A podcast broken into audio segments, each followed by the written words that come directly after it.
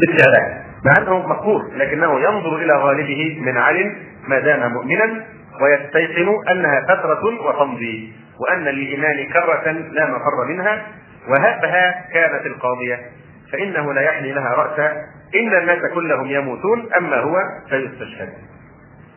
وقال الشيخ العمري الزاهد رحمه الله إن من غفلتك عن نفسك وإعراضك عن الله أن ترى ما يسخط الله فتتجاوزه ولا تأمر فيه ولا تنهى عنه خوفا ممن لا يملك لنفسه ضرا ولا نفعا. وحكى الذهبي في ترجمة الإمام محمد بن الحبلي قاضي برقة قال أنه أتاه الأمير لأن أول من أخذ بالحساب الفلكي في رؤية رمضان آه، وهلال شوال هو هؤلاء العبيديون الفاطميين. أما أهل السنة فما عرفوا ذلك بالإجماع. ما اعتدوا بالحساب الفلكي ابدا.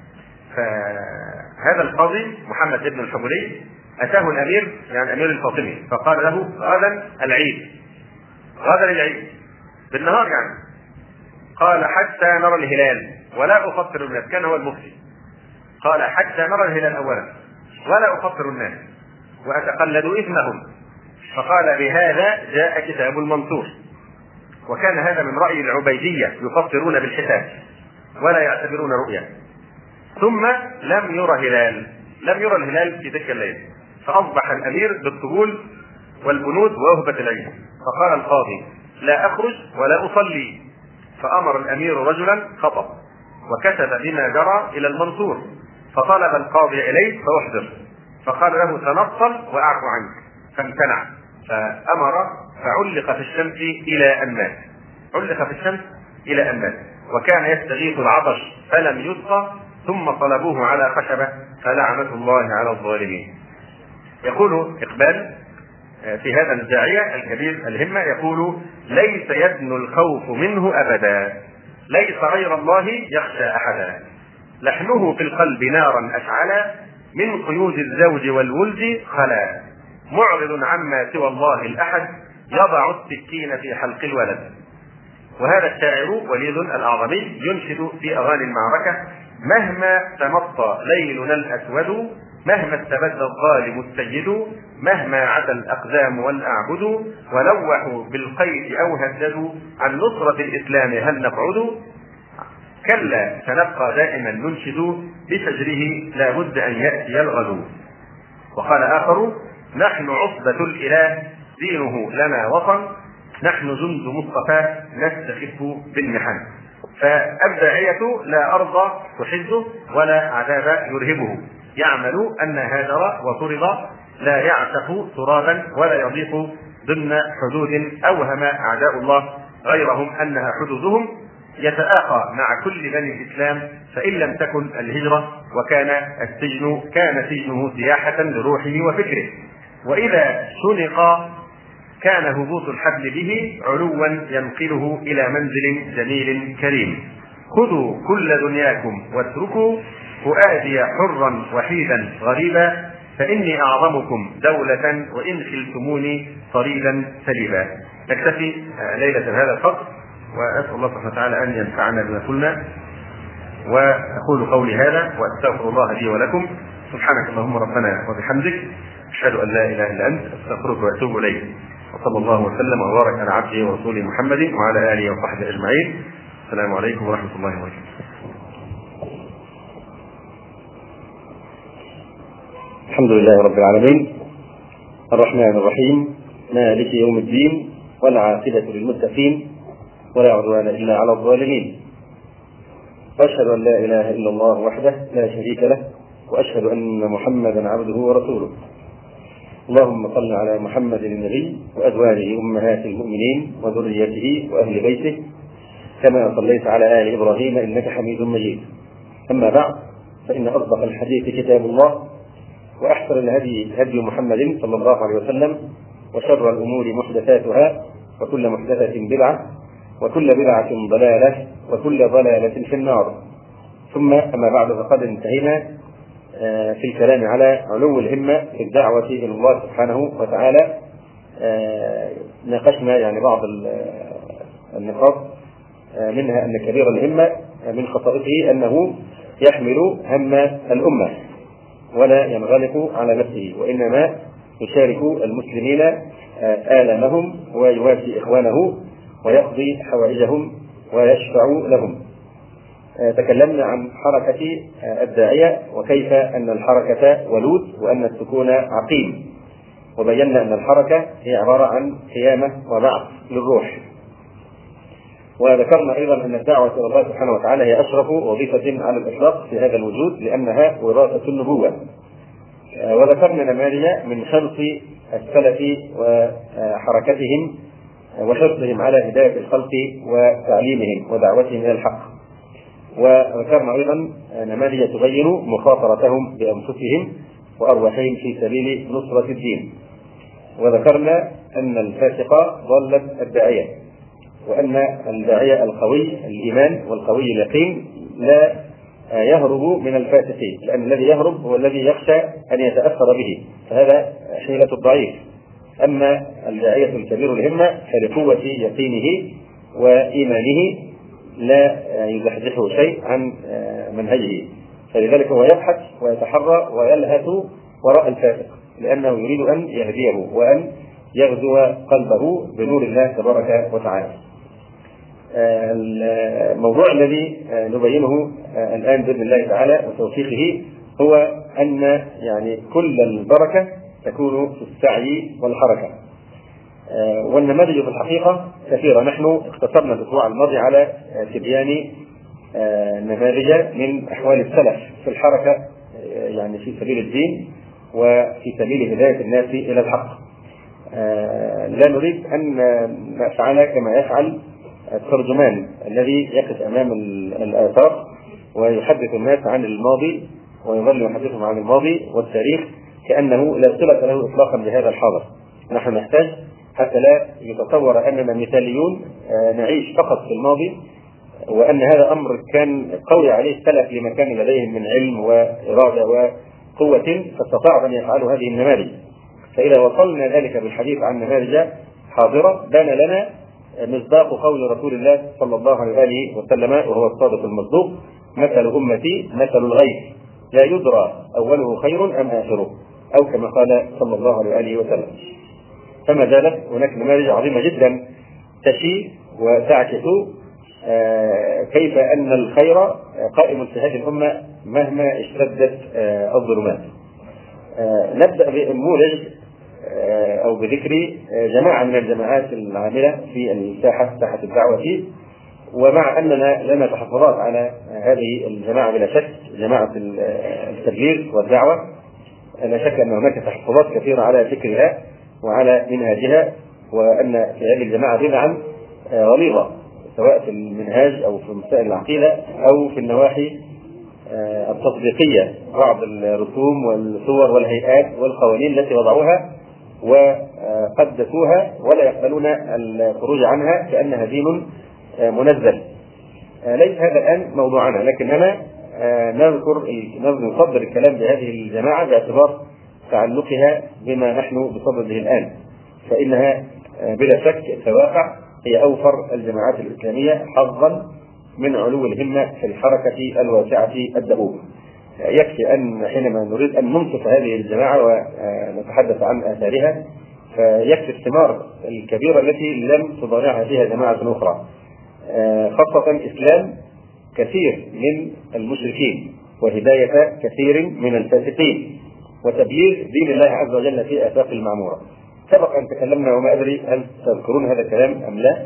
سبق من سنوات عديدة تكلمنا على دراسة في فكر جماعة التبليغ وتكلمنا بالتفصيل الكبير في هذا الأمر وكان مما ذكرناه كلام شيخ الإسلام ابن تيمية رحمه الله تعالى.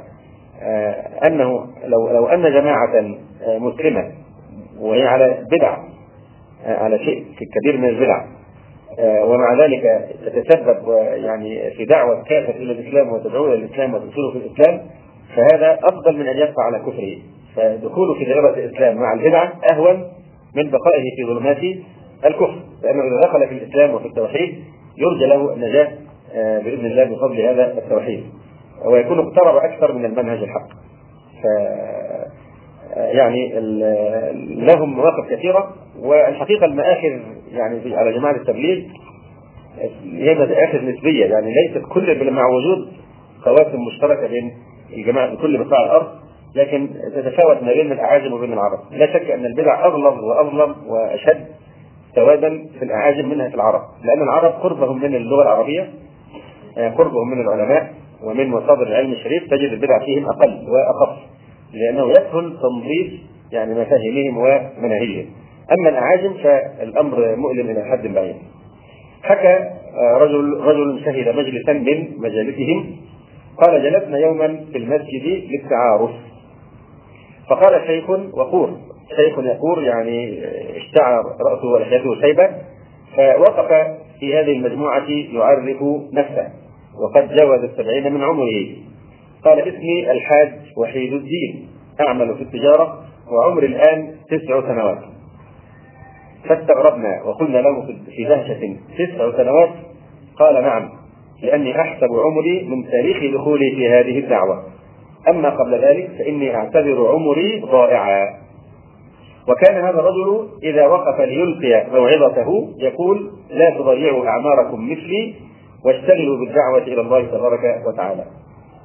حدث أن يقول الحاشي حدث أن سألنا أميرهم لماذا تذهبون إلى المقاهي لدعوة الناس؟ لا شك هذه من أبرز السمات في جماعة التبليغ الإيجابية الإيجابية في الحركة آه، والإيجابية في التعامل مع الباطل وأي إنسان يعني يجحد آه، هذه الخصيصة يعتبر يعني مكابرا للواقع الملموس. لا شك أنهم أكثر الناس إيجابية في مع الباطل آه، هم يتحركون إليه ولا يكتفون بأن ياتيهم الناس في المساجد.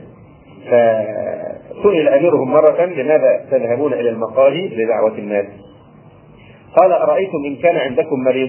ماذا تفعلون له؟ قلنا إن كان مرضه ثقيلا نحضر له الطبيب في المنزل. وأما إذا كان مرضه خفيفا فإنه يذهب بنفسه إلى الطبيب. قال فكذلك الذين لم يعرفوا طريق المسجد مرضهم الإيماني ثقيل. مرضهم الإيماني ثقيل.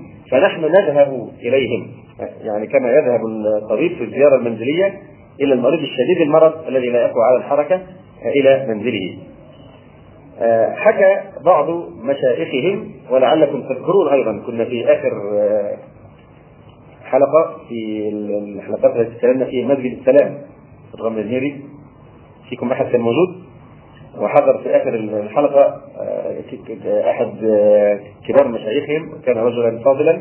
وحكى لنا هذه القصة ولعلها مسجلة وبعض الإخوة يعني سمعوها جيدا. حكى يعني نماذج من حركتهم في الدعوة آه، وقال إنه خرج مرة للدعوة في حانة خمر في مدينة أوروبية واستهدف واستهدف رجلا مسلما كان يجالس آه، امرأة وهو يشرب الخمر. فوعظه ونصحه وذكره بالله. حتى لأن قلبه ودمعت عيناه. فأخذ بذراعه ليقوده مع أنه كان يعني في حالة سكر. أخذ بذراعه ليقوده إلى المسجد. وأخذت المرأة بذراعه الآخر تنازعه فيه. فهو يجلب من جهة في احد الذراعين أو إحدى الذراعين والمرأة تجلبه من جهة الاخرى وكانت الغلبة له بعد تجارب شديد بين الطرفين. وأتى به إلى المسجد وعلمه كيف يتطهر ويصلي ثم تاب وحسنت توبته. آه، يلاحظ أيضا أنهم يجتهدون في ابتكار آه، الحيل الخيرية التي تجذب الناس إلى الدين.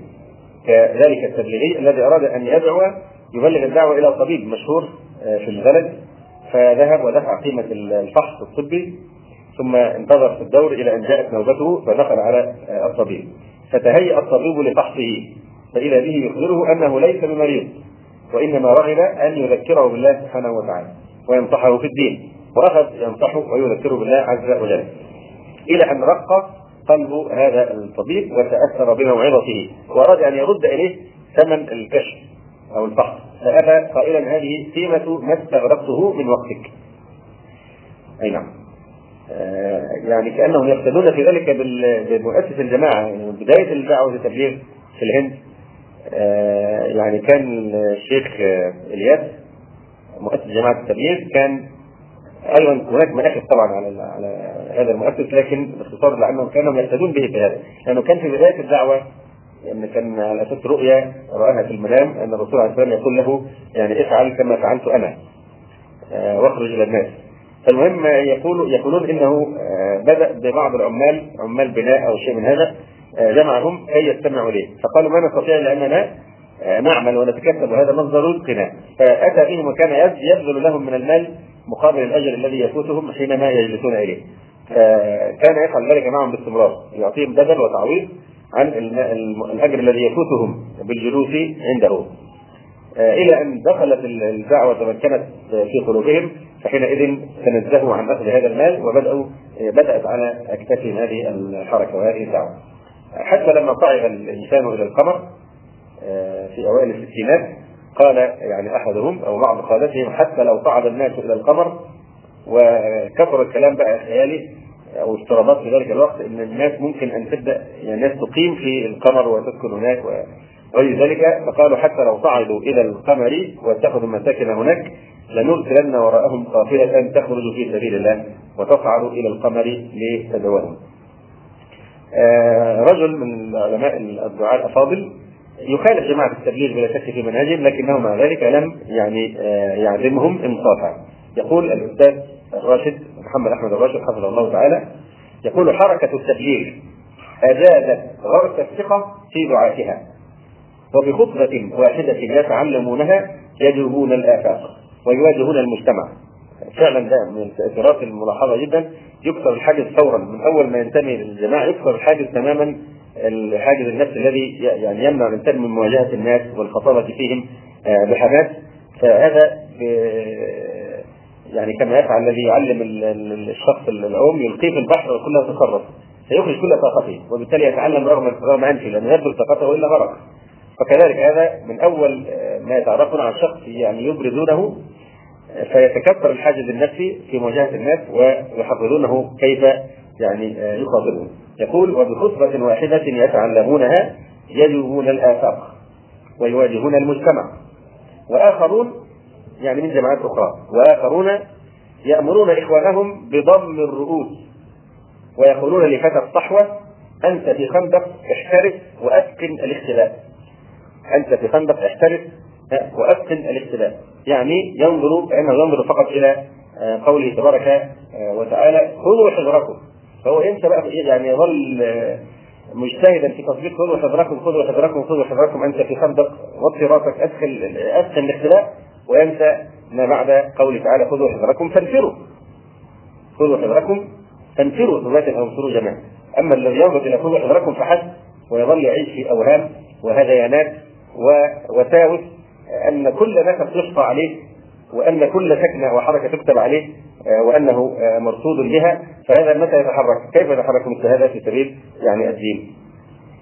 آه، من نماذج الحرص على الدعوة وعلو الهمة أيضا في الدعوة يعني تعبير قد يخرج من رجل عامي لكن يكشف عن علو همته فهذا أخ مؤذن يأسف ويحزن حزنا شديدا. أذيع أو أشيع في بعض الأوقات أن برج ساعة بيج بن المشهورة في لندن ملحقة بمبنى البرلمان هناك آه، بدأ يميل حصل نوع من الميل في برج الساعة وأنه مهدد بالانهيار. آه، هذا الأخ المؤذن لما سمع بذلك حزن حزنا شديدا وعلته الكآبة. فسأله إخوانه ما سبب حزنك آه، وكآبتك؟ فقال ما زلت أؤمل يعني أنا أعيش على أمل أن يعز الله المسلمين ويفتح بريطانيا وأصعد على هذا البرج كي يؤذن فوقه.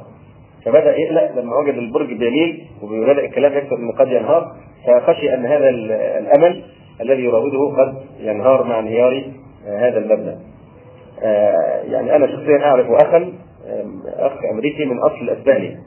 آه، أسلم لله سبحانه وتعالى وحصل اسلامه ويعيش في مدينة نيويورك. وزوجته أمريكية أسلمت أيضا وهي منقبة. انتدب يعني هذا الشخص نفسه للدعوة إلى الله سبحانه وتعالى. فيخرج الدعوة اسبوعيا. كل أسبوع يخرج هو وزوجته يوم الأحد ويقفان امام الكنيسه هو وفي البرد وفي الثلج. هو يعني يلتقط ويصطاد الرجال ويدعوهم إلى التوحيد سواء الخارجين أو الداخلين من الكنيسة وهي تلتقط النساء وتخاطبهم أيضا وتدعوه تدعوهن إلى التوحيد. أخ آخر يعيش في ألمانيا ممن يجتهدون جدا في الدعوة إلى الله سبحانه وتعالى حتى ما يكاد يذوق طعما للراحه استحوذت الدعوة على كل كيانه حتى أرهق نفسه وشغل عن بيته وأهله وولده فأشفق عليه إخوانه ورأوا أن يعني يجبروه على قبول عطلة إجبارية إجازة إجبارية يعني كي يعني يستريح فيها قليلا من العناء الذي يعيش فيه. فأخذوه في صحبة أسرته إلى منتجع نائم بعيد لا يعرف فيه أحد ولا يعرف هو فيه أحدا كي يهنأ ببعض الراحة. ووعدوه أن بعد عدة أيام سيعودون لإرجاعه من هذا المكان. لما رجعوا إليه وجدوه قد أسس جمعية إسلامية في هذا المكان. قوامها بعض العمال المغاربة وغيرهم ممن انقطعت صلته بالدين تبحث في المصاهي والتي عمارها أساسا من العمال المغاربة الذين انقطع صلتهم بالدين تماما وذابوا في المجتمع الكافر. ففتش عنهم في مظان وجودهم ودعاهم إلى الله سبحانه وتعالى وألف بينهم فأقاموا هذه الجمعية وأقاموا مسجدا يعني انطلقت منه فيما بعد الدعوة إلى الله سبحانه وتعالى في تلك البلدة. كما اثبتنا الأسبوع الماضي هي الحركة سر دعوة الإسلام المباركة في أرجاء الدنيا. ينطلق بها جنود لا يعلمهم إلا الله سبحانه وتعالى، وما يعلم جنود ربك إلا هو، لا هي هيئات رسمية ولا وزارات في حكومات ولا هيئات تنفق عليها المال يعني النشاط الذي يبذل في سبيل الدعوة الإسلامية في كل أرجاء الدنيا لا يبلغ يعني عشر معشار معشار معشار ما ينفق على الأنشطة التبشيرية التي تبشر الناس بالنار. ومع ذلك نجد هذه البركة والإسلام قطعا هو اعلى الأديان من حيث معدل الانتشار وغزو القلوب في كل أرجاء الدنيا. حتى إن الغرب الآن بيجتهد في أن يوجه الغربيين يعانون من الجفاف الروحي فيبحثون عن تعويض لهذا الجفاف فأصبح هناك تركيز كبير جدا وأصبحت موضة الآن أن يتجه الغربيون إلى الديانات المنتشرة في شرق آسيا. وهناك توجيه في القائمين على الثقافة الغربية أن يحاولوا أن يجتهدوا في إبعادهم عن الإسلام. لأن الظمأ الروحي يبحثون عن الأديان. فيوجهونهم دائما إلى شرق آسيا حيث البوذية والبرهميه والمجوسيه وهذه الأديان المعروفة التي فيها إغراق في الجانب الروحي القائم على الضلال والشرك والوثنية وعبادة الأنداد من دون الله سبحانه وتعالى. يخافون أن يتوجهوا إلى الإسلام فيتأثروا به. لذلك كل تركيزهم على ترويج التوجه ناحيه الديانات الشرقية خوفا من المجد الإسلامي الذي لا يجدون تفسيرا لانتشاره حتى في عقر ذلك. انتشار الإسلام بنفسه هو دين يعني طيار اقصد لا طيار يعني يتبخر يسير بالحركه هو هو بنفسه يحمل في طياته يعني جاذبية كاملة تجذب كل من اطلع عليه وكان في قلبه خير إليه حتى يستحوذ على كل كيانه. يلفتنا الأستاذ محمد أحمد الراشد حفظه الله تعالى إلى ميزان غريب من الموازين التي اعتبرها معيار أو مقياس يقيس به هذه الحركة الحياتية المتفجرة في الداعية. يحكي في كتابه أظن صناعة الحياة يقول وقد كنت في الأيام الخوالي يعني أيام الشباب وقد كنت في, الأيام الخوالي ألاطف إخواني فيعمل تفتيش على أحذيتهم. إذا سمعنا كلمة التفتيش على الأحذية كما هو في المدارس أو كذا يعني إيه تفتيش على الأحذية؟ يفتش على اللمعان والنظافة والبريق وواضح آه هذا كان يعمل بالوقت الآخر التفتيش على أحذية إخوانه يقول ليس على نظافتها وصبغها ورونقها كالتفتيش العبكي بل لتاكها وتقطعها والغبار الذي عليها. فكان يجعل إخوانه يخلعون النعام. يقلب النعم يقول وأقلبها فأرى النعم فمن كان اسفل حذائه متهرئا ثالثا فهو الناجح. ويقول له شاهدك معك حذاؤك يشهد لك أنك تعمل وتغدو في مصالح الدعوة وتروح وتطبق قاعدة وجاء من أقصى المدينة رجل يسعى قال يا قوم اتبعوا المرسلين. وبكثرة حركتك تلأ حذاؤك فأنت المجتاز المرضي عندي. يقول أحدهم قد والله بعد عشرين سنة يأخذني تأنيب الضمير كلما رأيت حذائي لا غبار عليه وأتذكر ذلك التفتيش آه ذكرنا من قبل أن الفاسق ضالة الداعية، فالداعية الكبير الهمة لا يخاف من الفاسق. الذي يخافه الضعيف. يخشى أن يتأثر به وأن تسرع عدوى سفته إليه. واضح. أما الكبير الهمه فإنه يتميز بأنه عنده يعني عنصر المبادرة وعنصر المبادئه وعنصر الحركة إلى مواقع ينظر من يتأهل لاقتحامها. بحثا عن الضالة المنشودة التي هي الفاسق. فالفاسق كل هدف الداعيه كبير لما هدفه كله يركز فيه الفاسق آه، غير المهتدي كي يهديه ويأخذ بزمامه إلى طريق الله سبحانه وتعالى. يحكي الشيخ علي الطنطاوي آه، قصة آه، يعني قصة قصة توبة حدثت في مكان غريب جدا وهو مرقص مكان للرقص والعياذ بالله. يقول الشيخ علي الطنطاوي وفقه الله يقول دخلت أحد مساجد مدينة حلب. دخلت أحد مساجد مدينة حلب. فوجدت شابا يصلي. فقلت سبحان الله إن هذا الشاب من أكثر الناس فسادا يشرب الخمر ويفعل الزنا ويأكل الربا وهو عاق لوالديه وقد طرداه من البيت. فما الذي جاء به إلى المسجد؟ فاقتربت منه وسألته أنت فلان؟ قال نعم. قلت الحمد لله على هدايتك. أخبرني كيف هداك الله؟ قال هدايتي كانت على يد شيخ وعظنا في مرقص. قلت مستغربا في مرقص؟ قال نعم في مرقص. قلت كيف ذلك؟ قال هذه هي القصة فأخذ يرويها. قال كان في حارتنا مسجد صغير يؤم الناس فيه شيخ كبير السن وذات يوم التفت الشيخ إلى المصلين وقال لهم أين الناس؟ ما بال أكثر الناس وخاصة الشباب لا يقربون المسجد ولا يعرفونه. فأجابه المصلون إنهم في المراقص والملاهي قال الشيخ وما هي المراقص والملاهي؟ الشيخ لا يعرف ما معنى مراقص وملاهي رد عليه أحد المصلين المرقص صالة كبيرة فيها خشبة آه، مرتفعة تصعد عليها الفتيات يعني آه، كسيات عريات أو شبه ذلك يرقصن والناس حولهن ينظرون إليهن. فقال الشيخ والذين ينظرون إليهن من المسلمين قالوا نعم قال لا حول ولا قوة إلا بالله. هيا بنا إلى تلك المراقص ننصح الناس. قالوا له يا شيخ أين أنت؟ تعظ الناس وتنصحهم في المرقص؟ قال نعم. حاولوا أن يثنوه عن عزمه وأخبروه أنهم سيواجهون بالسخرية والاستهزاء وسينالهم الأذى. فقال قال لهم الشيخ وهل نحن خير من محمد صلى الله عليه وسلم؟ وأمسك الشيخ بيد أحد المصلين ليدله على المرقص ولما وصلوا إليه سألهم صاحب المرقص ماذا تريدون؟ قال الشيخ نريد أن ننصح من في المرقص تعجب صاحب المرقص وأخذ يمعن النظر فيهم ورفض السماح لهم فأخذوا يساومونه ليأذن لهم حتى دفعوا له مبلغا من المال يعادل دخله اليومي مقابل أن يأذن لهم بالجلوس للموعظه وافق صاحب المرقص وطلب منهم أن يحضروا في الغد عند بدء العرض اليومي. قال الشاب فلما كان الغد كنت موجودا في المرقص كان أحد الزبائن في تلك الليلة.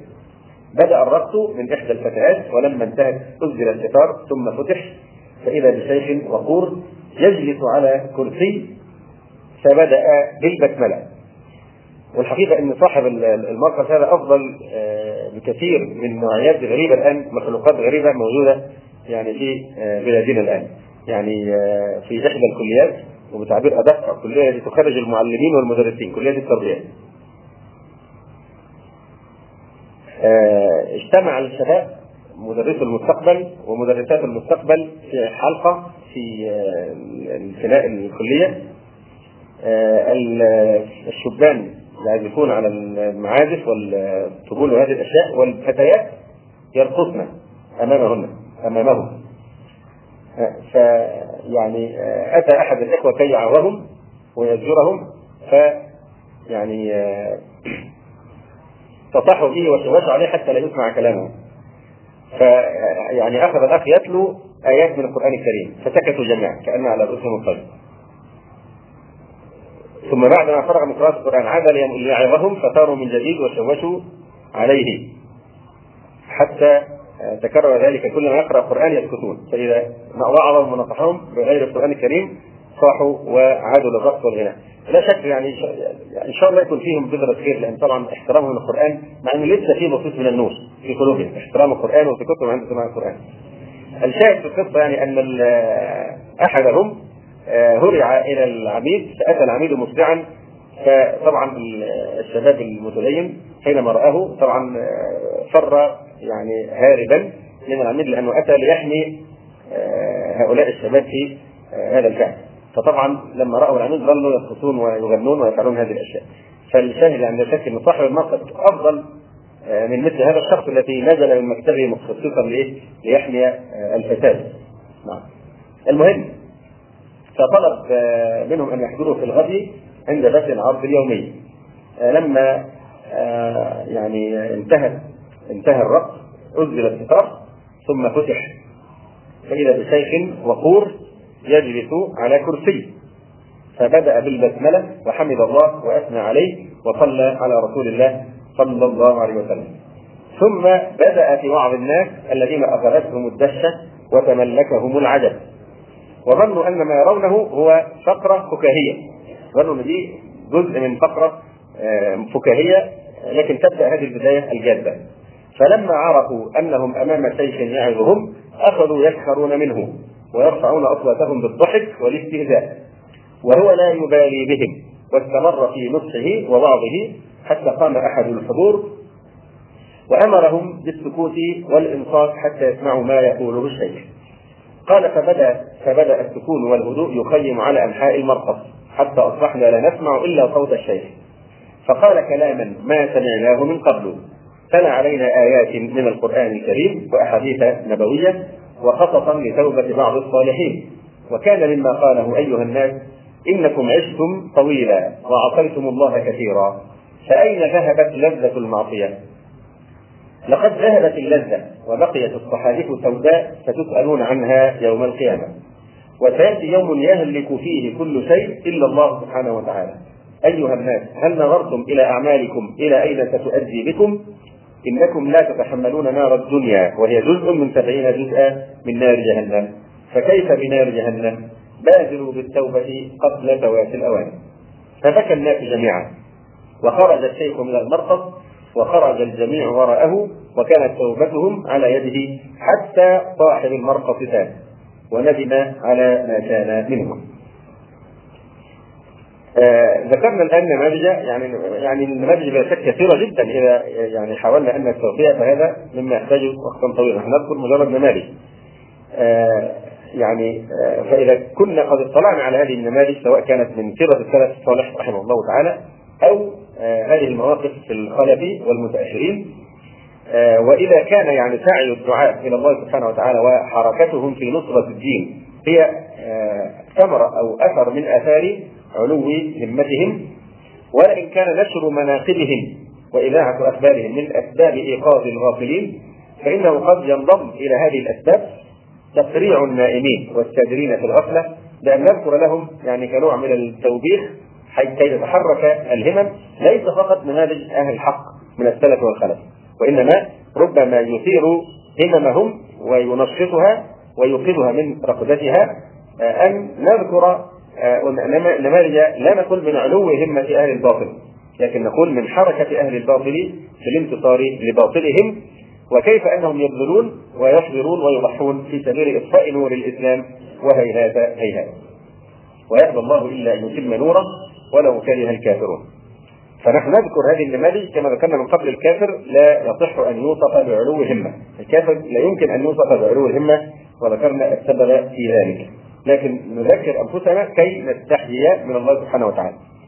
ألم تسمع قوله تعالى في وصف حركة أهل الباطل وانطلق انظر إلى الانطلاق. وانطلق الملأ منهم أن امشوا واصبروا على آلهتكم إن هذا لشيء يراد. وخص الله عز وجل عن قوم إبراهيم عليه السلام أنهم قالوا حرقوه وإيه؟ وانصروا آلهتكم إن كنتم فاعلين، وانصروا آلهتكم. وقال في شأن الكافرين وإذا تولى سعى سعى تحرك سعى في الأرض ليفسد فيها ويهلك الحرث والنسل والله لا يحب الفساد. وقال أيضا وترى كثيرا منهم يسارعون في الإثم. وقال أيضا ولا يحزنك الذين يسارعون في الكفر. فهي حركة لكنها حركة مذمومة مشؤومة تعود عليهم بالوبال والنكال وحبوط الأعمال. يقول تعالى إن الذين كفروا ينفقون أموالهم ليصدوا عن سبيل الله فسينفقونها ثم تكون عليهم حسرة ثم يغلبون والذين كفروا إلى جهنم يحشرون. وقال أيضا وجوه يومئذ خاشعة عاملة ناصبة. عاملة ناصبة يعني كانت في الدنيا عاملة ناصبة آه، تتعب وتتأب في سبيل التقرب إلى آه، شركائهم من دون الله تبارك وتعالى. وقال عز وجل أيضا قل هل ننبئكم بالأخسرين أعمالا الذين ضل سعيهم في الحياة الدنيا وهم يحسبون أنهم يحسنون صنعا؟ أولئك الذين كفروا بآيات ربهم ولقائه فحبطت أعمالهم فلا نقيم لهم يوم القيامة وزنا. وقال عز وجل وقدمنا إلى ما عملوا من عمل فجعلناه هباء منثورا. إن حبوط أعمال الكافرين راجع إلى فقدانهم الإيمان. أولئك لم يؤمنوا فأحبط الله أعمالهم. كما أن حركتهم كانت وبالا عليهم. حركة الكافر أيضا تصير وبالا عليه في الآخرة. لأن هذه الحركة إما أنها تكون في طلب الدنيا وإما في سبيل آه، دين باطل آه، لا يؤدي الإيمان به إلا إلى جهنم والعياذ بالله. يقول تعالى من كان يريد الحياة الدنيا وزينتها نوفي إليهم أعمالهم فيها وهم فيها لا يبخسون. أولئك الذين ليس لهم في الآخرة إلا النار وحبط ما صنعوا فيها وباطل ما كانوا يعملون. وإما أن هذه الحركة كانت في سبيل الصد عن سبيل الله عز وجل. الذين كفروا وصدوا عن سبيل الله أضل أعمالهم. الذين كفروا في أنفسهم في ذواتهم وصدوا غيرهم عن سبيل الله أضل أعمالهم. وقال تعالى ليحملوا أوزارهم كاملة يوم القيامة ومن أوزار الذين يضلونهم بغير علم. يعني كما أن المؤمن الدال على الخير كفاعله وكما أن من سن سنه حسنه فله اجر وأجر من عمل بها إلى يوم القيامة. كذلك في الجانب الآخر آه، يحمل المبطل الداعي إلى الباطل وزره ووزر من؟ آه، يضلهم آه، بغير علم. ومع هذا كله فإن الله سبحانه وتعالى وآتى أهل الإيمان وعزاهم فيما يلقون من الألم والضنا والكلام. يقول عز وجل ولا تهنوا في ابتغاء القوم إن تكونوا تألمون فإنهم يألمون كما تألمون وترجون من الله ما لا يرجون. وهذا أعظم يعني عزاء ومواساة آه، لما يلقاه المؤمن في زمن غربة الدين ومن شدة قبضه على آه، الجمر. آه، لا شك هذا أعظم عزاء.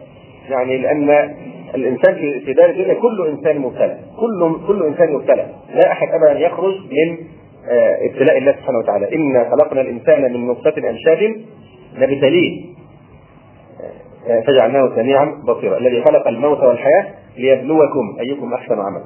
فاذا الابتلاء عام في كل الخلق لكن كلما اقترب الإنسان من منهج الأنبياء عليهم السلام كلما زاد حظه من آه، البلاء بسبب قوة دينه وقوة آه، إيمانه.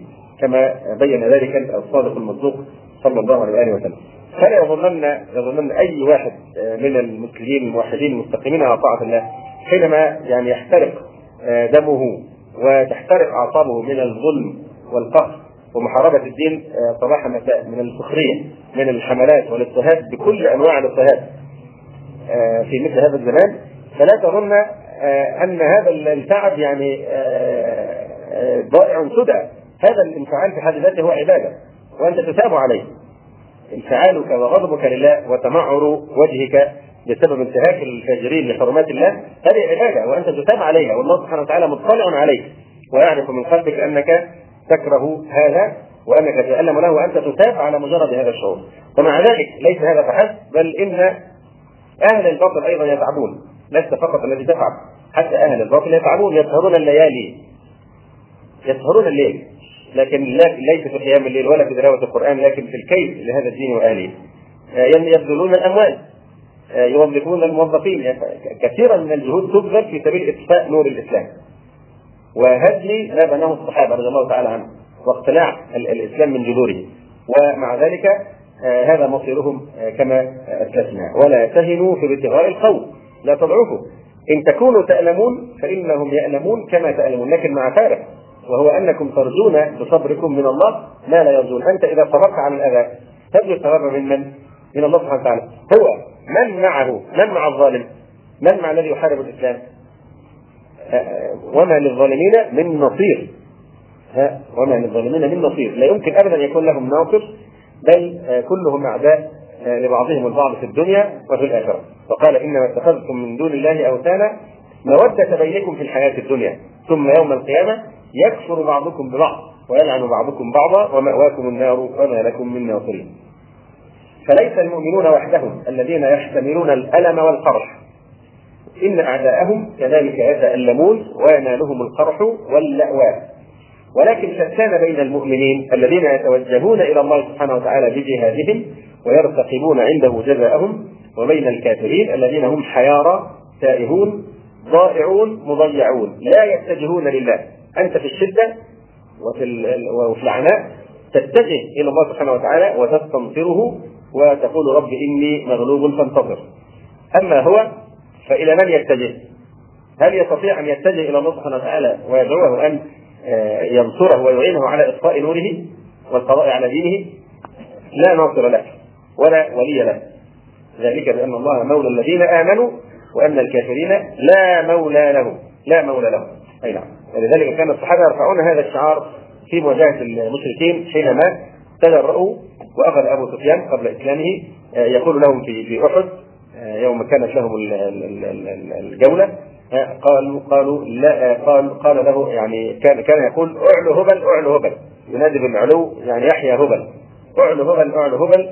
فأمر الله أمر النبي صلى الله عليه وسلم الصحابة أن يردوا عليه ويقولوا الله أعلى وأجل. أعلو هبل فرد الصحابة الله أعلى وأجل. فحينما قالوا لهم نعم. قال لنا العزى ولا عزى لكم. أمرهم النبي صلى الله عليه وسلم أن يردوا عليهم قائلين الله مولانا ولا مولى لكم. الله مولانا ولا مولى لكم. فهؤلاء الكافرون ضائعون مضيعون لا يتجهون لله ولا يرتقبون عنده شيئا لا في الحياة ولا بعد الحياة. فإذا كانوا مع ذلك يسرون ويذهبون في محاربة الحق. فمن الأولى بالإصرار والمثابرة والصبر. ما أجدر المؤمنين أن لا يكفوا عن ابتغاء القوم وتطلبهم وتعقب آثارهم حتى لا تبقى للباطل قوة وحتى لا تكون فتنة ويكون الدين كله لله. هذا المعنى هو عين ما نقصده آه، مما سنذكره إن شاء الله تعالى الآن من سعي الكافرين ودأبهم في تحصيل الدنيا أو في الصد عن سبيل الله تعالى.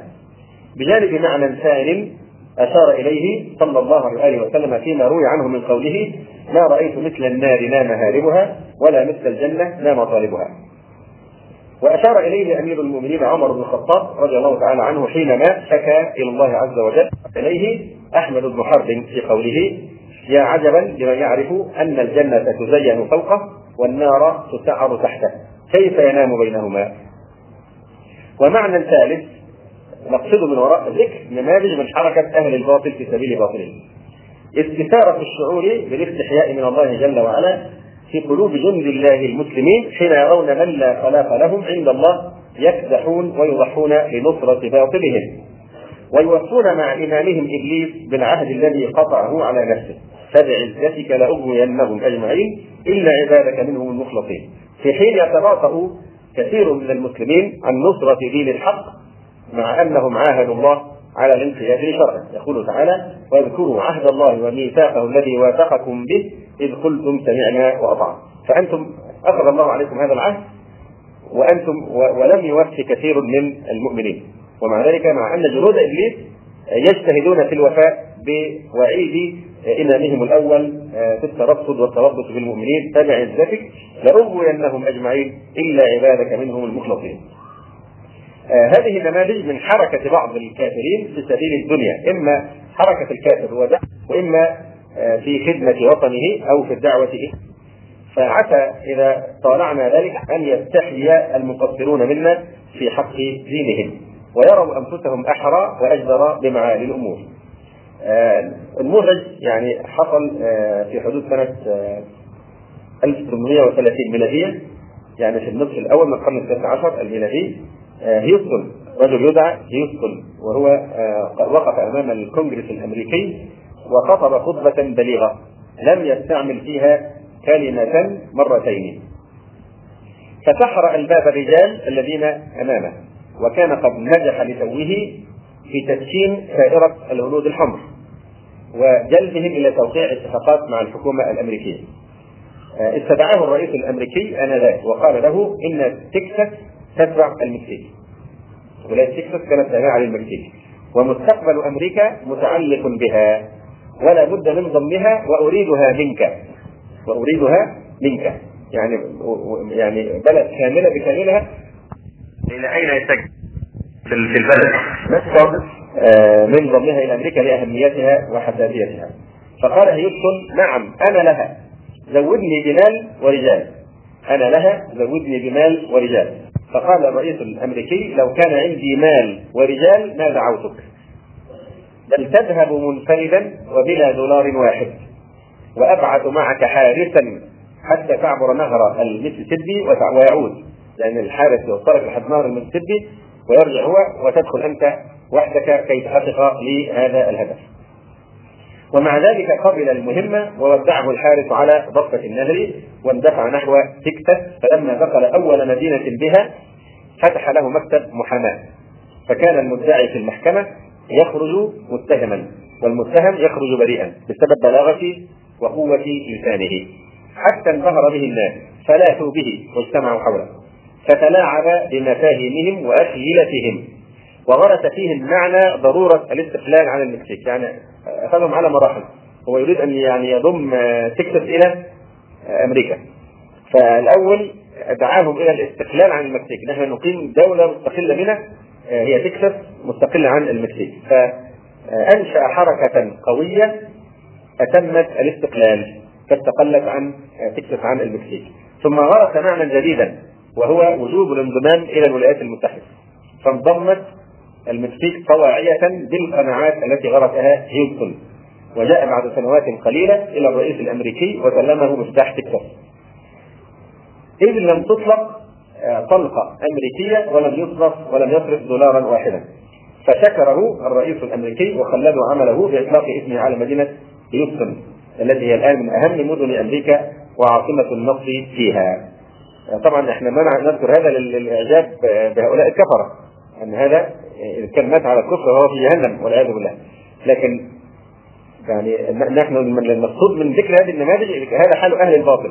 إذا أصر على أن يحقق هدفا كيف يجند كل طاقته من أجل إنجاز ذلك. نحن نتذكر في العهد القريب نتذكر لورنس براون الجاسوس البريطاني المعروف كيف إنه أقام حربا ضارية بين المسلمين، حرب كانت بين المسلمين والمسلمين، بين العرب وبين الأتراك، وكيف إنه ظل يغذي نزعة القومية العربية في في الجيوش العربية وبالذات التي كان يقودها الشريف حسين الخائن المعروف. فحتى يعني اقام حربا ضاريه بين المسلمين وبين المسلمين بين العرب وبين الأتراك على أساس القومية والانفصال عن الخلافة العثمانية وأريقت فيها دماء الآلاف من المسلمين بأيدي المسلمين في سبيل التاج البريطاني ولم ترق قطرة دم واحدة من من رجل إنجليزي. لم في سبيل بريطانيا تقاتل المسلمون ولم ترق قطرة دماء واحدة من جسم رجل إنجليزي. أيضا. مثال آخر من الأمثلة على إصرار أهل الباطل في سبيل تحقيق يعني حتى لو كان في سبيل الدنيا. النموذج يعني من اليابان.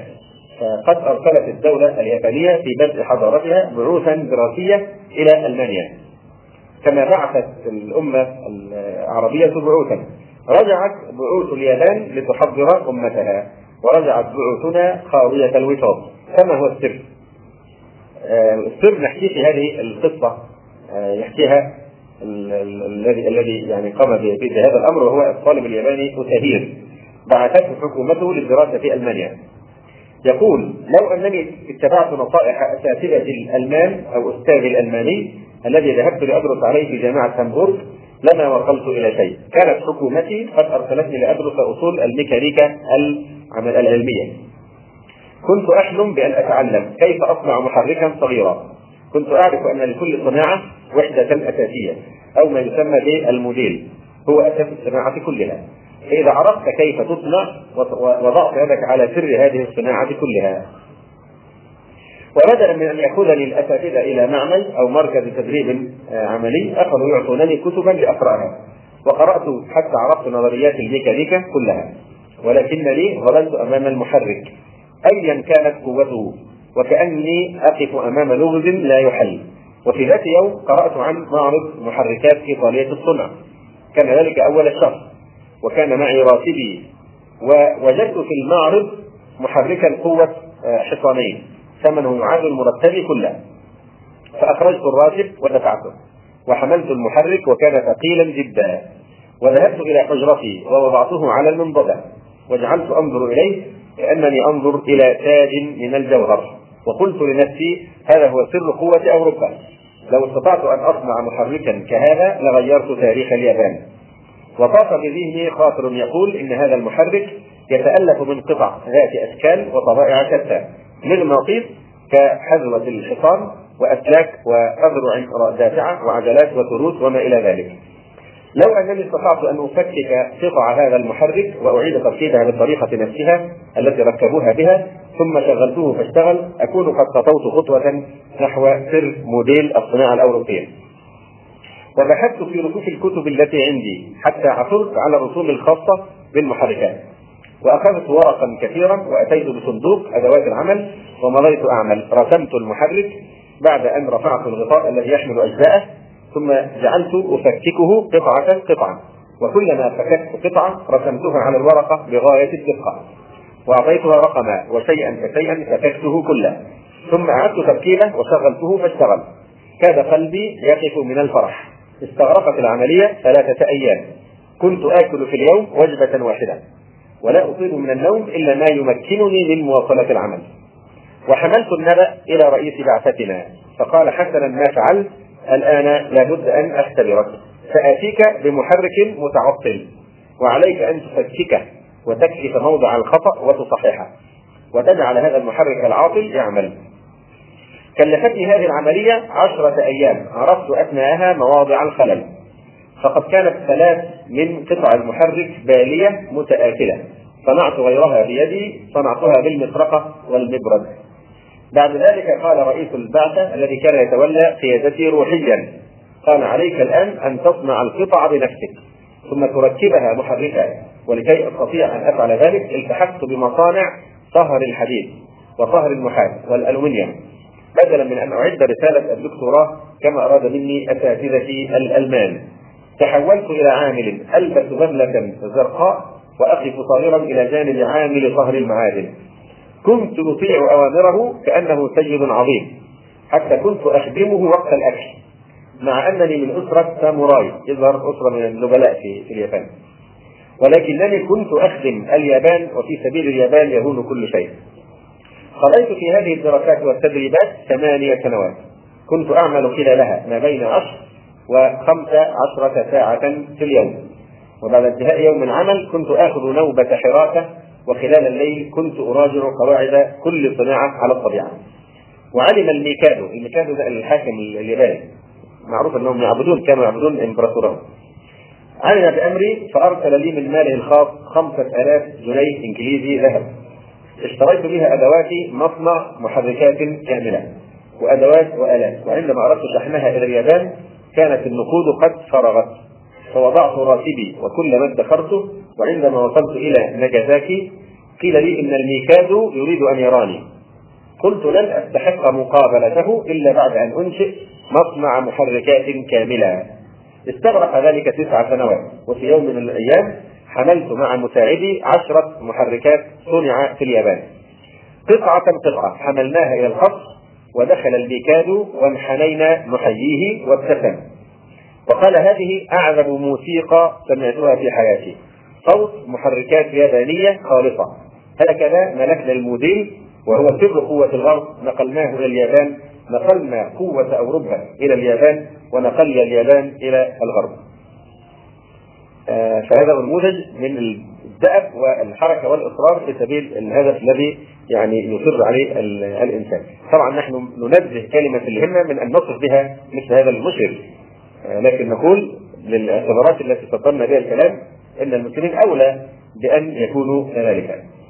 آه، حدث من عاش الطلاب اليابانيين الذين يبتعثون إلى أمريكا آه، حدث عن أحوالهم. يقول ربما يلبثون في مكتبة الجامعة إلى نصف الليل وربما نام أحدهم وهو جالس على كرسيه ويواصل الدراسة في اليوم الثاني من غير ذهاب للبيت. ومعروف كل من يحتك باليابانيين يعرف هذه الطبيعة الغريبة يعني آه، فيهم يعني. أحد الإخوة حدثني منذ سنوات كان رجل ياباني يأتي في الأجازة الأسبوعية يعني يوم الخميس تقريبا آه، إلى الإسكندرية يقيم هنا والأجازة طبعا الجمعة ويمكن أيام ثانية فكان الرجل آه، بالليل لا يطيق أن ينام. فيجعل السائق يأمر السائق بأن يحمله من الإسكندرية إلى القاهرة كي يلقي نظر على العمل ثم يعود أيضا في نفس الليلة إلى الإسكندرية. يعني ولوعهم بالعمل والكشف في سبيل ماذا؟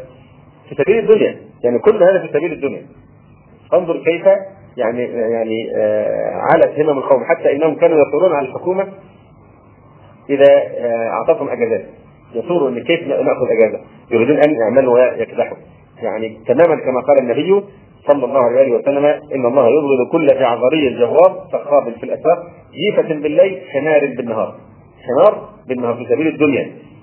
فأولى من يعني يريد الجنة التي فيها ما لا عين رات ولا أذن سمعت ولا خطر على قلب البشر أن آه، يعني يكون أشد إصرارا في سبيل هذا المطلب آه، العظيم. آه، يأتي الأستاذ الراشد أيضا حفظه الله يقول شفعت مرة لداعية أن يقبله الأستاذ فؤاد سلكين طالبا بمعهده في فرانكفورت معهد تاريخ العلوم الإسلامية. فاشترط الأستاذ سلكين أن يشتغل الطالب 16 ساعة ساعة يوميا. اشتغل 16 ساعة في اليوم. فرفض. ثم أراني الأستاذ سلكين من بعد عددا من الطلاب اليابانيين في معهده. وقد انكبوا على المخطوطات العربية يدرسونها ويبعثونها إلى الحياة وقد رضوا بهذا الشرط فتأمل. آه، ويحكي أيضا الدكتور عبد الودود شلبي في كتابه في محكمة التاريخ يقول ذكر آه، أذكر أذكر أنني ترددت كثيرا جدا على مركز من مراكز إعداد المبشرين في مدريد. وفي فناء المبنى الواسع وضعوا لوحة كبيرة. كتبوا عليها ده مركز لتدريب المبشرين المنصرين. أيها المبشر الشاب نحن لا نعدك بوظيفة أو عمل أو سكن أو فراش وثير إننا ننذرك بأنك لن تجد في عملك التبشيري إلا التعب والمرض. في سبيل الطاغوت في سبيل عبادة المسيح عليه السلام. في سبيل الباطل. ومع ذلك يعني يتكلمون مع معهم بهذه آه، الصراحة. أذكر آه، ولن أسمي. أذكر يعني في أحد البلاد العربية أو الخليجية آه، أحد الشباب عمل خطة لتحفيظ القرآن للشباب في المساجد. فوزع عليها جدول باسماء المدرسين المقترحين. فيعني آه، مدير المكان أو المسؤول عنهم يعني اللي هو من المواطنين في هذه البلدة آه، عرض عليه ففرح جدا بخطة تحفيظ القرآن وهذا النشاط الجيد قال له يعني تحضر الإخوة هؤلاء ويشتغلوا في موضوع التحضير بعد الظهر يعني في وقت الفراغ بالنسبة اليه. فمن الناس من تجهم حينما علم أنه ليس هناك مرتب ومنهم من فرح لأنه يريد أن يتعبد بتحفيظ الشباب والأطفال القرآن الكريم. فانقسموا فريقين وحصل الكلام وقيل وقال آه، يعبر عن التذمر والتضجر من هذا الأمر. فما كان من هذا الرجل المسؤول إلا أن جمعهم اللي هو غير مصري يعني يعني مسؤول هناك جمعهم آه، وتكلم فيهم وقال نحن لماذا اخترناكم؟ لأنكم حملة كتاب الله ولأنكم كذا وكذا وكذا. آه، من الكلام الطيب. وانه كان يمكننا أن نحضر يعني اضعافكم أربع مرات بنفس الراتب الذي يأخذه الواحد منكم من بلاد أخرى لكننا أثرناكم لأنكم عرب وأهل علم وكذا وكذا. ثم ضرب لهم هذا المثل قال لهم لا تكونوا مثل مكنة البيبسي. إن أعطيتها تخرج لك البيبسي. إن لم تبذل الفلوس فإنها لا تعطيك شيء. فما يكون الإنسان إذا عمل في الدعوة إذا كان مش يأخذ لا يشتغل. فالفلوس هي التي تحركه. لكن طلب الآخرة همة الآخرة هي التي تحركه. ثواب الله سبحانه وتعالى هو الأجر وهو الأبقى والأعظم و يعني الأوفر. فهؤلاء المنصرون في في مركز اعداد المبشرين في مدريد وهي مدينة من مدن يعني الفردوس المفقود إسبانيا. يعلقون هذه اللوحة في واجهة الداخلين. أيها المبشر الشاب نحن لا نعدك بوظيفة أو عمل أو سكن أو فراش وثير. إننا ننذرك بأنك لن تجد في عملك التبشيري إلا التعب والمرض. كل ما نقدمه إليك هو العلم والخبز وفراش خشن في كوخ فقير. أجرك كله ستجده عند الله إذا أدركك الموت وأنت في طريق المسيح كنت من السعداء. هذه الكلمات حركت كثيرا من جند الشيطان المبشرين بالنيران.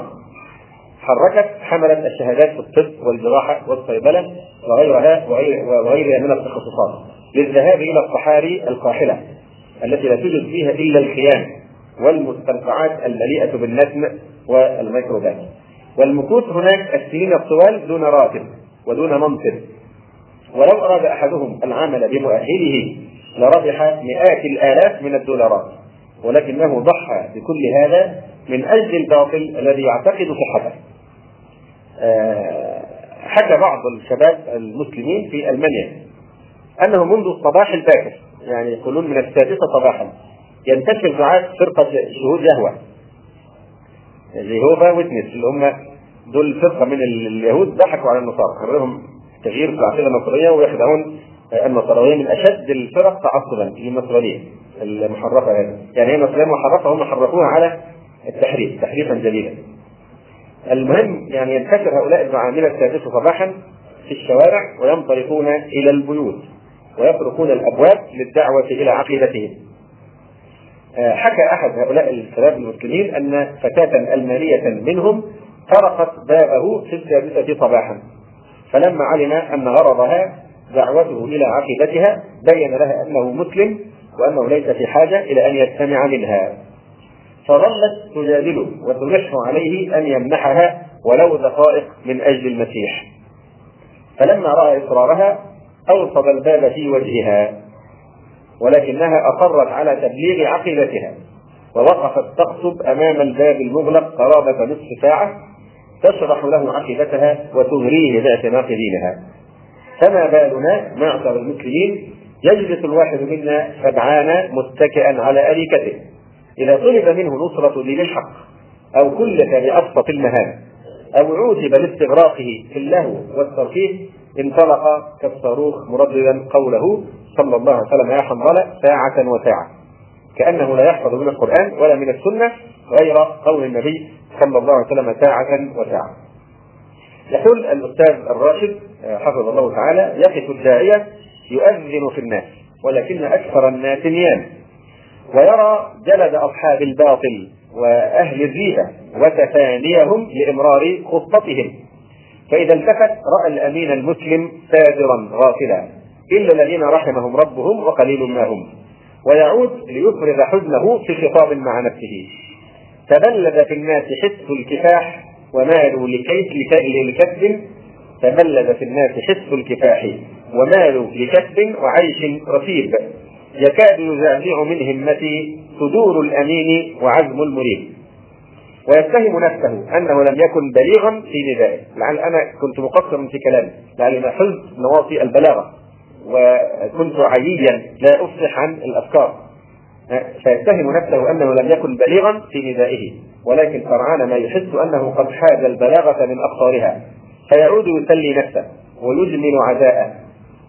ومن حر شدوي ومن حر شدوي يرى في الخريف طروبا بصحبتي العندليسة ولكن خلقت بأرض بها نفوس العبيد برفق طفيف يعني ومن حر شدوي يقول ده أنا أتقن جدا البلاغة وآخذ وأنا آخذ بناصيتها. وإن شدوي وصوتي في النداء والدعوة يعني آه، صوت الحر آه، عذب يرى في الخريف ومن حر شدوي يرى في الخريف طروبا بصحبتي العندليب من شدة تمكني من من عذوبة الصوت ويعني البلاغة والفصاحة.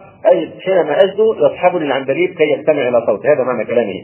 يقول ومن حر شدوي يرى في الخريف طروبا بصحبتي العندليب ولكن خلقت بأرض بها نفوس العبيد برزق لطيف يعني يعود فيلوم الناس ولا يلوم نفسه. ولا شك أن يعني نفسية الأمم وتركيبها النفسي بلا شك يتأثر في مواقفهم من الدعوة. لأن كما قال الأستاذ مالك ابن نبي رحمه الله تعالى ليست المشكلة في الاستعمار لكن المشكلة في القابلية للاستعمار. قابلية للذل والرضا والقناعة بالذل والهوان. فبعض الشعوب يكون عندها استعداد أصلا. وبالتالي لا ينبغي أن ينحى باللائمة فقط على يعني على يعني الكبراء الذين يتربصون بالدين ويحاربونه و يعني يشنون حملات عليه. لا شك أن الجماهير والشعوب هي نفسها شريكة في محاولة إطفاء نور الله سبحانه وتعالى. والآية موجودة في القرآن. فاستخف قومه فأطاعوه. إنهم كانوا قوما فاسقين. لولا أنهم عندهم نفس القابلية للباطل في هذه الصورة لما يعني تجاوبوا هذا هذه الاستجابة المذهلة وكأنهم لم يصيروا مسلمين لم يبقوا بعد مسلمين من شدة التجاوب مع الباطل الذي يصب في رؤوسهم يعني صباح مساء فلا شك أن الناس مسؤولون. لا ينبغي ابدا أن ينحى باللائمه فقط على الكبراء. وإنما الناس لأن لديهم الاستعداد والرضا بالتشنيع على الدين حتى المظاهر الدينية الصرفة التي لا تعلق لها بما يعني يذكرون. فتبدلت الآن موازين البلاغة وافتقد الجيل الأعمال الكبيرة التي يتمجد بها فصار كما يقول الرافعي تخترع له الألفاظ الكبيرة ليتلهى بها ورغم الفساد فإن الداعية المسلم لن يتخلى عن محاولة انتشار العباد وإن كل وسائل اليأس من الإصلاح لن تلبث أن تتبدد أمام لحظة لحظة انتباه إيماني تريه مكانته المتوسطة لموكب الإيمان السائر. أخذ عن السلف، ما دمت اخذا عن السلف فلا بد أن يكون لك قدر الله خلفا يستلم الأمانة منك. ذلك وعد الله وإنه لموكب لن ينقطع ابدا. لابد أن تكون واثقا، كما أخذت عمن سلف لابد أن يقيض الله لك الخلف الذي يحمل الرايه منك ويحملها بعدك. لماذا؟ ما الدليل على ذلك؟ هذا وعد بأن الموكب لن ينقطع أبدا مهما تكلفت هو الشر والكفر. مضى بهذا الوعد القول على لسان النبي صلى الله عليه وسلم حينما قال: لا تزال لا تزال طائفة من أمتي ظاهرين على الحق لا يضرهم من قبلهم حتى يأتي أمر الله وهم كذلك، أمر الله وهو الريح التي تقبض أرواح المؤمنين في آخر الزمان. أي نعم. فهذا فيما يتعلق بنماذج وبعض التنبيهات المتعلقة بعلو همة السلف الصالح رحمه الله تعالى ومن تبعهم من الخلف في الدعوة إلى الله عز وجل. نجلس الآن إلى نموذج آخر من نماذج أو من مجالات مجال آخر من مجالات علو الهمة وهو علو الهمة في العبادة والاستقامة. وبالذات علو همة السلف الصالح رحمه الله تعالى. فقد فقه سلفنا الصالحون عن الله سبحانه وتعالى أمره وتدبروا في حقيقة الدنيا ومصيرهم إلى الآخرة. فاستوحشوا من فتنتها وتجافت جنوبهم عن مضاجعها وتناءت قلوبهم من مطامعها وارتفعت همتهم على التفاتف فلا تراهم إلا صوامين قوامين باكين واهلين والهين وقد حفلت تراجمهم بأخبار ذاخره تشي بعلو همتهم في التوبة والاستقامة وقوة عزيمتهم في العبادة والاثبات وهذا طرفا من عباراتهم وعباداتهم. قال الحسن رحمه الله تعالى: من نافسك في دينك فنافسه ومن نافسك في دنياه فألقها في نحره. من نافسك في دينك فنافسه، لماذا؟ لأن هذا النوع من التنافس أمر الله به فقال تعالى وفي ذلك فليتنافس المتنافسون. أمر بالتنافس في أعمال الخير. أما في الآخرة في الدنيا فقد نهانا الرسول صلى الله عليه وسلم عن التنافس في الدنيا فقال ولا تنافسوا. واضح؟ يقول الحسن من نافسك في دينه فنا في دينك فنافسه ومن نافسك في دنياه فألقها في نحره. هناك مشكلة وهو أن الدنيا أحيانا تلتبس بالدين بمعنى أن بعض أغراض الدنيا تأخذ صورة الدين وهي في الحقيقة دنيا. فينبغي الإنسان أن يتفطن لذلك. يعني مثلا الحب الزعامه والرياسة والشهرة والجاه. واضح؟ هذا في الحقيقة من من يعني من أغراض الدنيا ومن مقاصد الدنيا. فمن نافسك فيها فألقها في نحره ولا آه، تحرص على الظهور والرياسة والزعامة وأنك فعلت وأنك آه، سويت وإنما ينبغي أن يميز الإنسان. هل آه، غضبه أو هل حركته وسكنته هي لله للدين أم أنها لنفسه؟ لأن بعض الناس قد يدعو لنفسه ثم يطرأ عليه هذه المشاعر فيتحول إلى يدعو يقصد إلى الله عز وجل أولا. ثم يطرأ عليه هذا النوع من التلبيس فتتحول الدعوة إلى دعوة إلى النفس وليس إلى الله سبحانه وتعالى. فهذه خطورتها أنها تحبط آه، العمل وشرك يستوجب العقوبة كما في الحديث الثلاثة الذين تسعر بهم النار. وقال وهيب بن الورد إن استطعت ألا يسبقك إلى الله أحد فافعل. إن استطعت ألا يسبقك أحد إلى الله فافعل. وقال الشيخ شمس الدين محمد بن عثمان الترك الثاني آه وهذه العبارة الحقيقة يعني عجيبة جدا منه. يقول ما بلغني عن أحد من الناس أنه تعبد عبادة إلا تعبدت نظيرها وزدت عليه. انظر كيف يطبق التنافس في الآخرة. يقول ما بلغني عن أحد من الناس أنه تعبد عبادة إلا تعبدت نظيرها وزدت عليه. فانظر إلى علو الهمة. وقال أحد العباد لو أن رجلا سمع برجل هو أطوع لله منه فمات ذلك الرجل غما ما كان ذلك بكثير.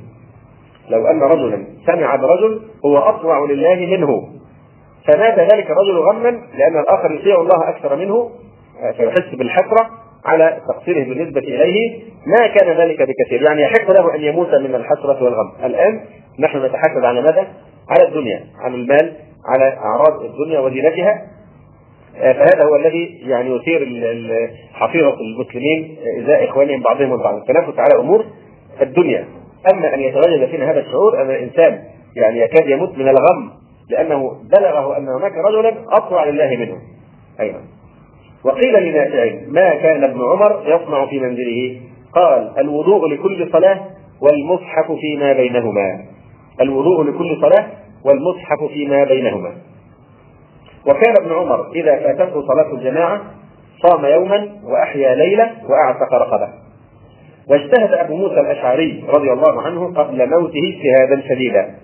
فقيل له لو أمسكت أو رفقت بنفسك بعض الرفق فقال إن الخيل إذا أرسلت فقاربت رأس مجراه أخرجت جميع ما عندها جميع ما عندها. والذي بقي من أجلي أقل من ذلك. قال فلم يزل على ذلك حتى مات رضي الله تعالى عنه. وعن وعن قتادة قال قال مورق العجلي ما وجدت للمؤمن في الدنيا مثلا إلا مثل رجل على خشبة في البحر وهو يقول يا رب يا رب لعل الله أن ينجيه. فهذا هو شأن المؤمن في بحر الفتن. الذي يغرق فيه الناس. الشخص الذي آه، وجد خشبة فتعلق بها. تعلق بها ويلجأ إلى الله سبحانه وتعالى أن ينجيه وأن يصل إلى الشاطئ أو يبعث إليه من ينقذه. فانظر إلى حالة هذا الشخص وخوفه من الهلكة. هذا نفس حال المؤمن في آه، مثل هذه الفتن. وعن أسامة قال كان من يرى سفيان الثوري يراه كأنه في سفينة يخاف الغرق. أكثر ما تسمعه يقول يا رب سلم سلم.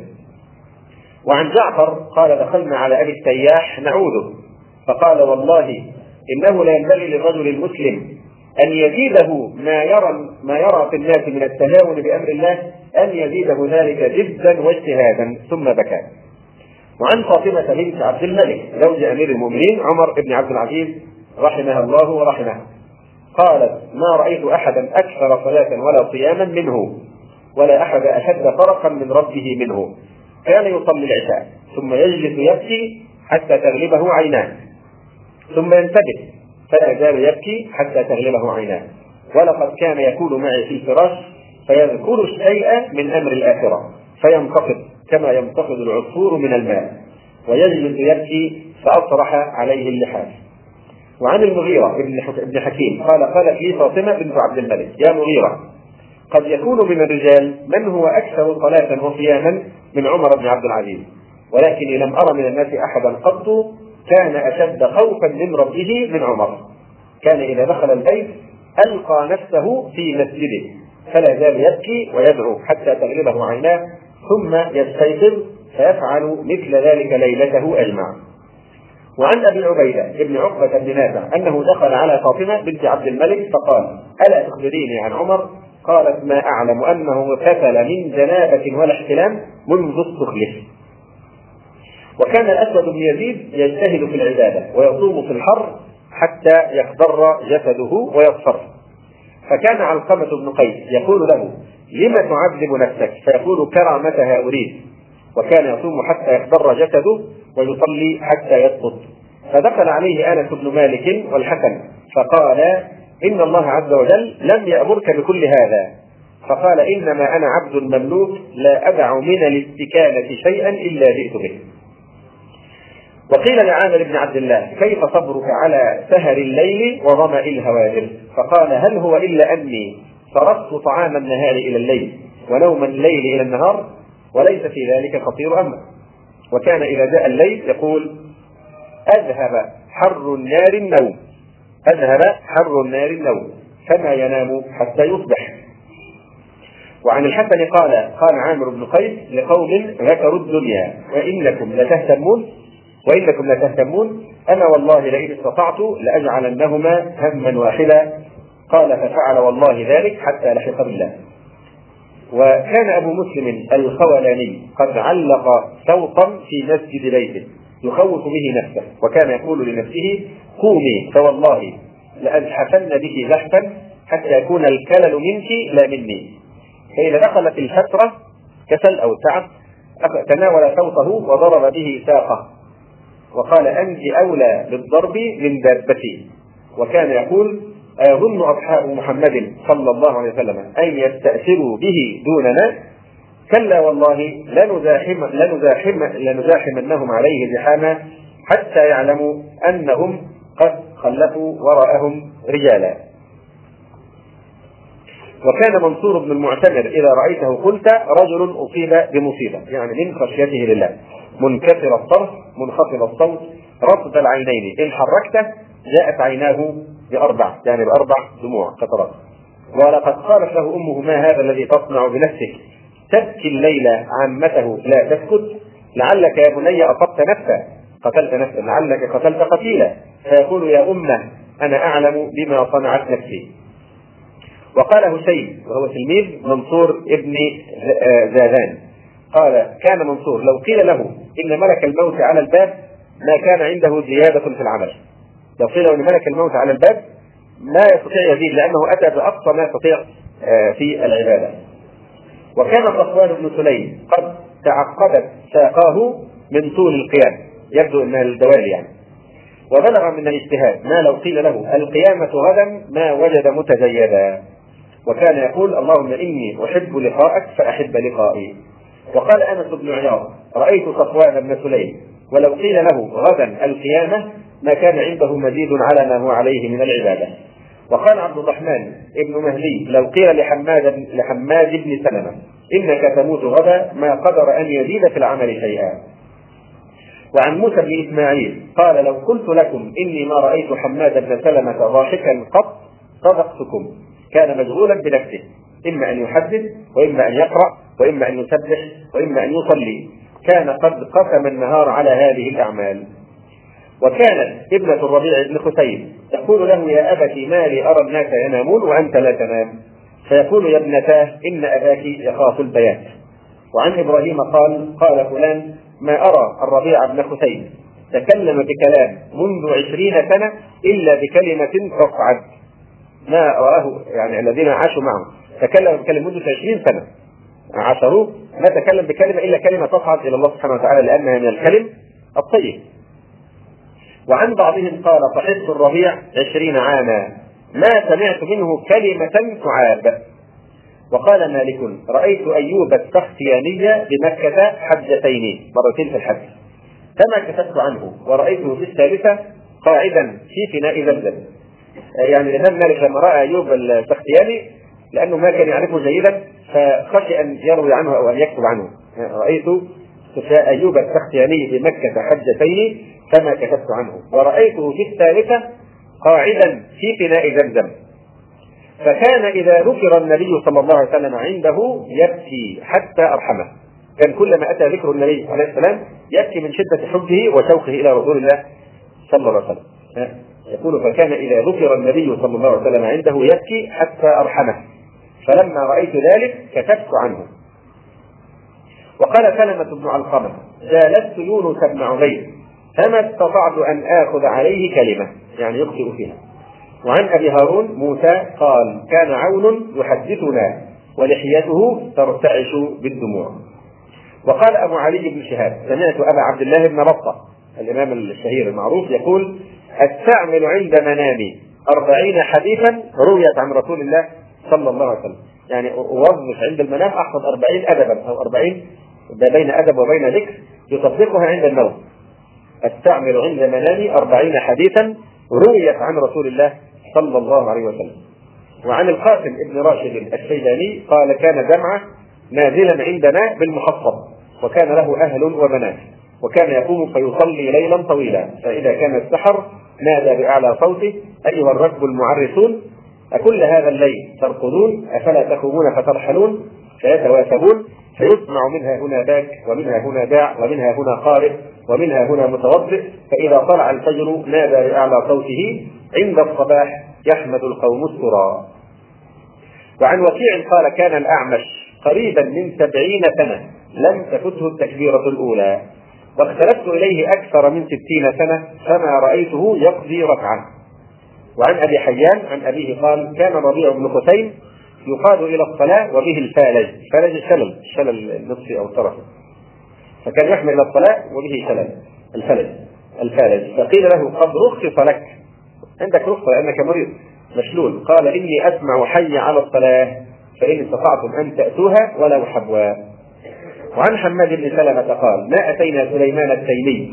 في ساعة يطاع الله عز وجل فيها إلا وجدناه مطيعا. إن كان في ساعة صلاة وجدناه مصليا. وإن لم تكن ساعة صلاة وجدناه إما متوضئا وإما أو عائدا يعني مريضا أو مسيعا لجنازة أو قاعدا في المسجد. قال فكنا نرى أنه لا يحسن يعصي الله عز وجل. فما كانوا يرون إلا في الطاعة. بحيث كانوا يظنون أن هذا الشخص لو أراد أن يعصي ما استطاع ما عرف كيف يعصى الله. لكثرة ما ألف العبادة والطاعة. فكنا نرى أنه لا يحسن يعصي الله عز وجل. وعن عيسى ابن عمرو بن عمر قال كان عمرو بن عتبة ابن فرقد يخرج على فرسه ليلا فيقف على القبور فيقول يا أهل القبور قد طويت الصحف ورفعت الأعمال ثم يبكي ويصف بين قدميه حتى يصبح فيرجع فيشهد صلاة الصبح. وقال أبو المواهب ابن صفرا في شأن الإمام الجليل أبي القاسم بن عباس رحمه الله يقول لم أرى مثله ولا من اجتمع فيه ما اجتمع فيه من لزوم طريقة واحدة مدة أربعين سنة.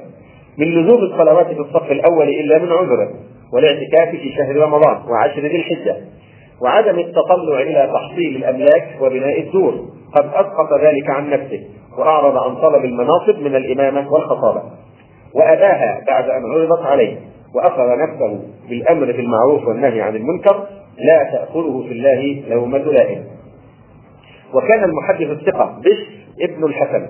يقال له الصفي يقال اسمه بشر الصفي أو بشر الصفي لأنه كان يلزم الصف الأول في مسجد البصرة خمسين سنة فلذلك نسبوه إلى الصف الأول قالوا بشر الصفي. وكان إبراهيم بن ميمون المروزي أحد الدعاة آه، أحد الدعاة المحدثين الثقات من أصحاب عطاء بن أبي رباح. كانت مهنته الصياغة وخرق الذهب والفضة وخرق الذهب والفضة. قالوا كان فقيها فاضلا من الأمارين بالمعروف. وقال ابن معين كان إذا رفع المطرقة فسمع النداء لم يردها. إذا سمع رفع المطرقة وهو يعني يشتغل في طرق وصياغة الذهب والفضة. فإذا سمع الأذان وهو رافعها لا يردها ثم يركنها في الحال يرميها ويخرج إلى الصلاة. وقيل لأحنف بن قيس رضي الله عنه إن فيك أناة شديدة فيك حلم وأناة شديدة. فقال قد عرفت من نفسي يعني أراد يقول لهم إن عندي عجلة في شيء واحد فقط. لما قالوا إن فيك أناة يعني تمهل ورفق إن فيك أناة شديدة. فقال قد عرفت من نفسي عجلة في صلاتي إذا حضرت حتى أصليها. يعني إلا هذه فإني لا أتأنى فيها بل أبادر إليها. وقيل لكثير أو لكثير ابن عبيد الحمصي عن سبب عدم سهوه في الصلاة قط وقد أم أهل حمص ستين سنة كاملة. يعني ستين سنة ما انتهى في صلاته مرة واحدة. فسئل فقال ما دخلت من باب المسجد قط وفي نفسي غير الله؟ وقال كبير قضاة الشام سليمان بن حمزة المقدسي وهو من ذرية الإمام ابن قدامة صاحب المغني رحمه الله. قال لم أصلي الفريضة قط منفردا إلا مرتين وكأني لم أصليهما قط. مع أنه كان قد قارب التسعين رحمه الله. وقال شرف الدين ابن محمد رحمه الله تعالى كان ابن دقيق العيد يقيم في منزلنا بمصر في غالب في غالب الأوقات. فكنا نراه في الليل إما مصليا وإما ماشيا في جوانب البيت وهو مفكر إلى طلوع الفجر. فإذا طلع الفجر صلى الصبح ثم اضطجع إلى صحوه. وقام الشيخ تقي الدين ابن دقيق العيد أربعين سنة لا ينام الليل. إلا أنه كان إذا صلى الصبح اضطجع على جنبه إلى حيث يضحى النهار. وكان يقول الإمام ابن دقيق العيد رحمه الله ما تكلمت بكلمة ولا فعلت فعلا إلا أعددت له جوابا بين يدي الله. طبعا هذا له علاقة بعلو الهمة لأن معنى إرادته في التوبة والاستقامة إرادة قوية لا تتزحزح بمعنى لذلك نسمع كهذه هذه الأرقام القياسية. اللي يصلي الجماعة 90 سنة لا يتخلف عن الصف الأول أو 40 و50 أرقام. يعني قياسية الآن لو واحد استطاع أن يصلي 40 يوما فقط لكان بطلا. واضح؟